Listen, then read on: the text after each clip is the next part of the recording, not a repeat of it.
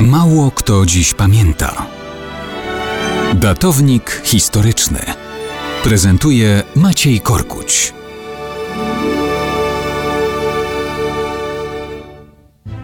Mało kto dziś pamięta o niesławnej koronacji cara Mikołaja II, która miała miejsce w końcu maja 1896 roku, a więc 125 lat temu.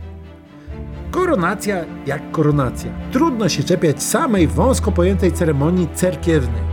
Problem w czym innym. Aby uświetnić uroczystości koronacyjne nowego cara, zaproszono całą ludność na zbiorowy, darmowy posiłek i takież upominki.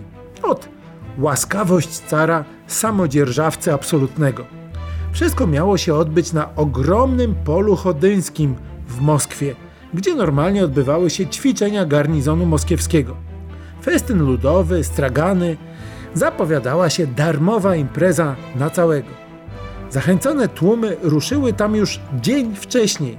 Zgromadziło się około pół miliona ludzi. Znaczna ich część czekała całą noc na rozpoczęcie święta carskiej szczodrobliwości. Kiedy o poranku imprezę rozpoczęto, setki tysięcy ludzi ruszyły w stronę straganów i stoisk. O nieszczęście nie było trudno. Organizacja była byle jaka, bez elementarnego zabezpieczenia reguł przemieszczania się takich ilości ludzi. Nagle z byle powodu wybuchła panika. Ludzie w przerażeniu zaczynają się tratować. Nikt nie panuje nad niczym. Wrzask, przerażenie, krzyk zadeptanych. Wołania o pomoc mieszające się z agonalnymi jękami. Prawdziwa masakra. W sumie poszkodowanych było ponad 2600 osób. Wśród nich było niemal 1400 ofiar śmiertelnych. To liczba porównywalna do liczby ofiar znanej na całym świecie katastrofy Titanica.